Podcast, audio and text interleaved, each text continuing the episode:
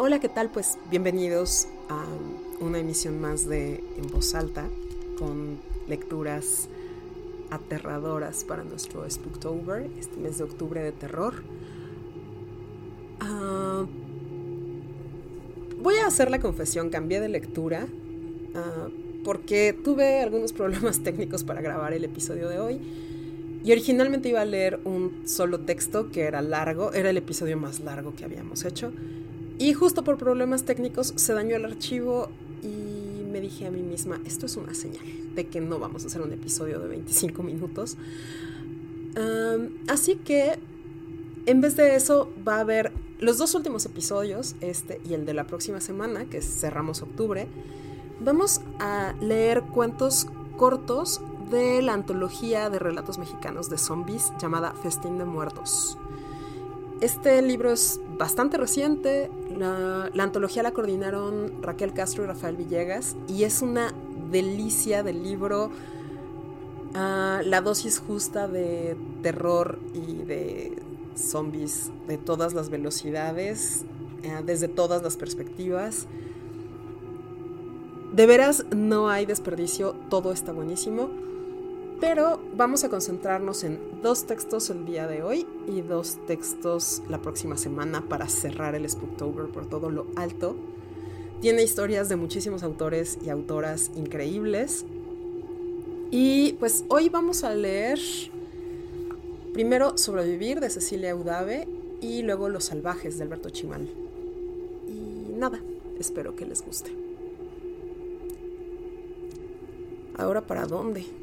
Ni aquí ni allá, ni del otro lado de esas enormes montañas, que me han costado más de un hueso, más de un pedazo de carne. Hay humanos. Se acabaron. Y como una jugada mal planeada en esta batalla por la sobrevivencia, tampoco quedan zombies. Soy el último de mi especie, por lo menos así lo presiento. Me hubiera gustado descubrir un poco más nuestra nueva naturaleza, saber hasta dónde somos capaces de llegar que nos esperaba en el sentido más puro de la evolución. Ya no lo sabré, ya no. Llevo un par de semanas sin devorar ni siquiera una rata. Terminamos con ellas como con las vacas, con los cerdos, con los gatos y los perros, con todo. Ya no hay animales sobre la tierra. Daños colaterales, supongo. Somos una variante de los humanos, tarde o temprano y vamos a terminar con cualquier cosa viva. Queda el mar. Algunos se adentraron en busca de comida, pero fueron arrastrados a sus entrañas y luego devueltos como carroña para que el sol acabara dorando sus huesos, erosionándolos hasta convertirlos en fina luz para la arena. Yo también estuve a punto de sucumbir en esa penosa travesía, pero el destino me otorgó una salida insólita. Di con un grupo de zombies que vivía dentro de una enorme ballena. Se alimentaban de ella. Así, de noche comíamos infatigables y por las mañanas, junto a las tardes, solo escuchábamos el repicar del océano mientras, mudos, mirábamos sin mirar un luminoso horizonte. Lo más penoso ahora es caminar por las ciudades despejadas de vida y de sonidos. ¿Acaso por ahí el viento o el golpeteo de algún objeto contra otro emite ecos de la civilización? Ah, cuánto extraño aquellos primeros días de caos extremo cuando nacimos y fuimos echados al mundo sin noción de lo que éramos. Íbamos por ahí en grupos, pendejeando, haciendo fiesta gutural, chocando unos contra otros, queriendo ser los primeros en devorar algún cerebro fresco, alguna mano ansiosa por defenderse, alguna pierna que al caer no lograba ya levantarse, siendo presa de nuestros duros y ambiciosos dientes. Tiempos de un carnaval funesto donde la fiesta no acababa, donde no importaba ya el trabajo ni la posición social. Un zombie es el principio posible de la igualdad, sin parámetros de belleza, sin pretensiones, sin ambiciones, sin el sentido de pertenencia o de individualidad. Colectividad atroz que en la sana competencia solo busca comida y su sobrevivencia. Por cierto, nunca llegué a ver a un congénere matando a otro Sobra decir que tampoco había ninguno sorpresa de la moda, ni me tocó oír quejas existenciales, ni soportar desventuras amorosas. Por alguna razón, extraña supongo, no había esa compulsión desaforada de apareo constante, tal vez porque la reproducción estaba en otra parte, en el contagio, en hacer del otro un ser semejante que compartiera nuestro mismo instinto, nuestro mismo deseo de socialistas de la vida. Mm, no lo creo. No logro distinguir en ello ninguna dialéctica, o a lo mejor sí. Tesis, humanos, antítesis, humanos, síntesis, zombies si tan siquiera tuviera un compañero para tontear un rato, golpearnos contra el vidrio de una tienda hasta derribarlo con la certeza de que no encontraremos nada que nos satisfaga. Ah, los placeres sencillos de la vida. Estoy cansado, pero algo en mí me obliga a seguir caminando. A veces caigo y me es difícil levantarme. El sol pega de lleno en mi carcomido cuerpo que ya no posee más protección, salvo algunos andrajos, restos de las primeras ropas. Por fortuna logro arrastrarme hasta donde no me pegue tanto el calor. Ahora hace fresco y está por caer la noche. Es cuando más melancólico me siento, cuando más recuerdo los grupos incansables avanzando entre la oscuridad, la proximidad del jadeo del zombie amigo, la voracidad de los que encabezaban las peregrinaciones en busca de comida, los gritos, la sangre, el olor a confusión por doquier, los ojos humanos y zombies desorbitados por igual ante la proximidad de la muerte. Sí, sobrevivir. Sobrevivir a cualquier precio. Sobrevivir a una costa de nuestra misma especie. Sobrevivir porque eso está en todas las naturalezas. Así, bajo este principio, no me resta más que comenzar a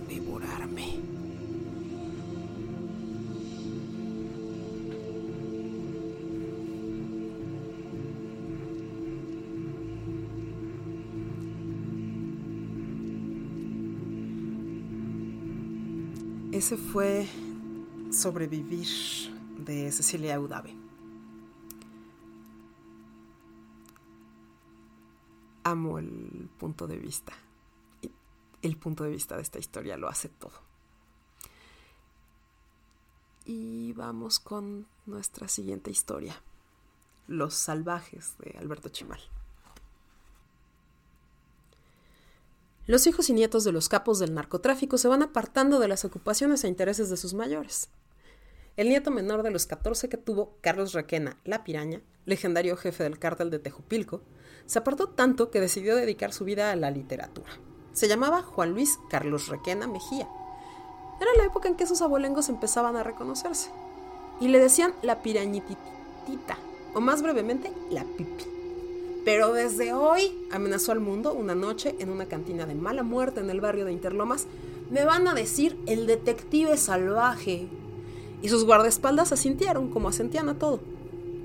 Por lo demás estaban cansados. Después de robar todo el uranio enriquecido del Instituto Nacional de Investigaciones Nucleares, de lograr que el cártel les prestara un avión para llevar el uranio al laboratorio clandestino en Barbados, de pagar el proceso de síntesis carísimo y además condenado por el Papa, la ONU, la UE, los EU, los EAU, Corea del Norte, que lo había inventado, y hasta Shakira y Bono, de llevar a España el extracto vitalizante por submarino e ir hasta la tumba precisa a hacer lo que había que hacer, después de todo eso, digo, ¿qué les iba a importar lo que dijera el chavito baboso por el que tenían que dar la vida? Más aún, el resto de su viaje había sido mucho más arduo ya con la celebridad, así lo llamaban, en su poder, fueron perseguidos por la policía española, convencida de que no podían haber ido tan lejos para algo más que vender drogas, y no tuvieron tiempo de nada más que abordar un vuelo comercial, el 93-97 de Iberia. Y claro, gran crisis sobre, sobre el Atlántico. La celebridad salió de su caja, varios pasajeros y un piloto murieron muertes horribles. El casco del avión fue perforado por dos escopetazos y una ráfaga de ametralladora y el 747 consiguió aterrizar, aunque a duras penas, y para terminar chocando contra la Terminal 1 del aeropuerto Benito Juárez. La nariz del avión perforó una sala de espera repleta de personas. Los guardaespaldas de la Pipi, que pese a todo escoltaban a la celebridad y que habían impedido casi de milagro que alguien lo asesinara durante las 12 horas anteriores, Tuvieron que abrirse paso a balazos y pisando trozos de cadáveres hasta llegar a la calle. Pues los pasajeros supervivientes y deseosos de venganza se sumaron a los ataques del personal de seguridad del aeropuerto. Todos habían visto las películas, todos sabían lo que podía suceder y todos hicieron su mejor esfuerzo. Todos, por otra parte, fueron vencidos por los hombres de la Pipi, quien por fin subieron a la celebridad a una Homer blindada y se lanzaron, rodeados por sus Homers escoltas, hacia Interlomas. Y ahora, aquí, en este bar, que remedaba los peores lugares de Ciudad Juárez o Tijuana, solo que con mucho presupuesto y para otro público, la Pipi daba la impresión de estar un poco ebrio. Y la impresión era falsa porque estaba muy ebrio. Reconocería él mismo, años después, en entrevista con los primeros historiadores encargados de sondear la tragedia. Era lo habitual, claro. Leyendo a Bolaño y a Bukowski me, me convencí que lo esencial para escribir es vivir intensamente. Y como ya vivía intensamente pensé que me bastaba conseguir así. Y así seguí. De hecho, la razón por la que organizé todo aquello del uranio y el extracto y el viaje a España no fue la que le di a mi abuelo a él, que como ustedes saben era un cabrón y el hombre más poderoso de México, le dije que era únicamente para mi tesis. Se iba a llamar El secreto del texto, 2666 desde el punto de vista del autor. Y desde luego iba a ser un madrazo, porque nadie más iba a tener los testimonios póstumos que yo iba a sacar. Por lo menos iba a tener mención de honor y una medalla. Luego yo iba a hacer el doctorado en alguna universidad importante del extranjero y me iba a graduar con honores con la segunda parte de la tesis nuevas revelaciones directamente de la fuente. Luego iba a tener una gran carrera como académico en Estados Unidos y Europa. O iba a volver a México para ser como mínimo secretario de educación. Todo eso le dije a mi abuelo. Ni siquiera iba a hacer tanta falta que él moviera sus influencias. Iba a ser alguien, aunque fuera en la cosa inútil, él decía la pendejada, que me había dado la gana de estudiar. Creo que es muy irónico que mientras el país entero quería ser como él y tener mucho dinero sin haber ido jamás a la escuela, él deseaba que sus nietos se educaran. Sí, disculpe, ¿podría centrarse en lo que pasó aquella noche? Claro, no le gustaba que no hubiese escogido algo como administración o ciencias políticas o trabajar en las empresas familiares. Pero si le daba todo eso, además del título, iba a estar tranquilo. Como fue su último nieto, tenía a todos los demás para usarlos primero que a mí. Creo que lo único que no me hubiera podido perdonar haber sido que estudiara danza o ciencias.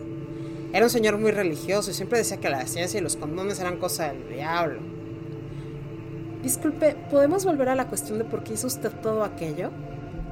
Entonces, la Pipi, ya sobrio, consciente de su papel en la historia y de todo lo demás, las pilas de cadáveres, las ciudades en llamas, el sufrimiento inconmensurable, suspiraría profundamente y diría, la verdad es que todo lo que quería era emborracharme con él, quería ser su mejor amigo, Quería que volviera a fundar su movimiento subterráneo para hacer poesía, fastidiar los autorcetes solemnes y reventar las presentaciones de los poetas. Quería vivir la vida como la vivió él, no nada más dinero, alcohol, mujeres y drogas, sino también intensidad, poesía. De hecho, hubiera preferido más vivir la vida como la vivió Bukowski, como seguro la debe haber vivido. Pero según me dijeron los expertos que me mandó el abuelo, que luego le regresé para que los ejecutaran y el secreto no se extendiera, según me dijeron ellos, el extracto ya no iba a funcionar con un cadáver tan viejo como el de Bukowski. Así diría, mucho tiempo después, la pipi. Ahora, sin embargo, en el bar, flanqueado por sus dos guardaespaldas en jefe, el joven heredero de la piraña estaba ebrio, sí, pero también transfigurado. La celebridad estaba ante él, Amarrado a un diablito de los que usan los maleteros del aeropuerto no parecía muy distinto de los zombies de los videojuegos o de la televisión. Aunque el extracto realmente hacía maravillas, le faltaba un ojo, por ejemplo, y la cuarta parte del cráneo, y varios trozos del torso, por los que se entreveían el corazón, el vaso y el páncreas, todos de un verde casi negro. Vestía un pantalón de pana, desgarrado y sucio, y nada más. Pero era él. Es, es él, es él, es él, dijo cada vez con más fuerza, como villano de película del siglo XX. Bueno, ¿qué esperan? Besadlo. Nadie obedeció de inmediato. Oiga, señor Juan Luis, realmente estuvo bien cabrón el vuelo, dijo un guardaespaldas. Si es muy salvaje el güey este, dijo otro. Yo de niño pensaba, Chespirito ha de ser el hombre más bueno del mundo, pero no, dijo un tercero. Y la pipi se puso furioso. Chespirito, dijo, levantándose de su sillón. Se llama Roberto Gómez Bolaños. Chespirito es un cómico de la televisión. Yo lo conozco desde que tengo tres años. Y ese que tiene ahí se llama de otro modo. ¿Por qué toda la gente ignorante confunde a Bolaño con Gómez Bolaños? Ya para entonces algunas personas muertas por la celebridad se habían levantado de nuevo, contagiadas por el extracto vitalizante en su saliva, y avanzaban por la Ciudad de México en el comienzo de la epidemia prometida por tantas franquicias del entretenimiento y que en la realidad sería mucho peor. La caída de las naciones, la humanidad reducida al estado animal antes de su extinción, el horror, y no tendría fin. Y yo, les dije que salvaje iba a ser, diría la Pipi, muchos años después. Que era un escritor, un intelectual y además un tipo toda madre. Seguro ellos tenían la culpa de su comportamiento errático por haberlo maltratado. Y yo mismo fui y lo desaté. Eso diría muchos años después. Eso diría, pensó la Pipi, mientras el zombie, que se había arrojado sobre él en cuanto estuvo desatado, le abría el vientre, el vientre a dentelladas y empezaba a sacarle los intestinos. Un momento después, justo antes de morirse, alcanzó a pensar también esto, que en cuanto escapara de allí empezaría a vivir mejor su propia vida, libre de modelos e influencias. Este fue Los Salvajes de Alberto Chimal, que es una delicia de humor negro, sangre y tripas, como buena literatura de zombies, creo yo. Ah, espero que lo hayan disfrutado tanto como yo. Me divierte mucho haber hecho el trabajo de voces, que está bastante barridito, pero. Pero también está hecho nada más para entretenerme, porque la verdad es que fue un día muy pesado. Este. Lo que les decía, la lectura original se perdió en la arena de los tiempos. Peleé toda la mañana y parte de la tarde con la computadora, ya sabiendo que el audio no se podía recuperar. Y siempre me ha divertido mucho hacer lectura dramatizada. Entonces, espero que les haya divertido. La próxima semana vamos a tener otros dos textos de zombies con un tono distinto, con una textura distinta. Pero espero que estos les hayan gustado tanto como a mí. Y como siempre, nuestra música de fondo es de licencia Creative Commons autoría de Blear Moon. La canción se llama Dementia. Y muchísimas gracias por escuchar.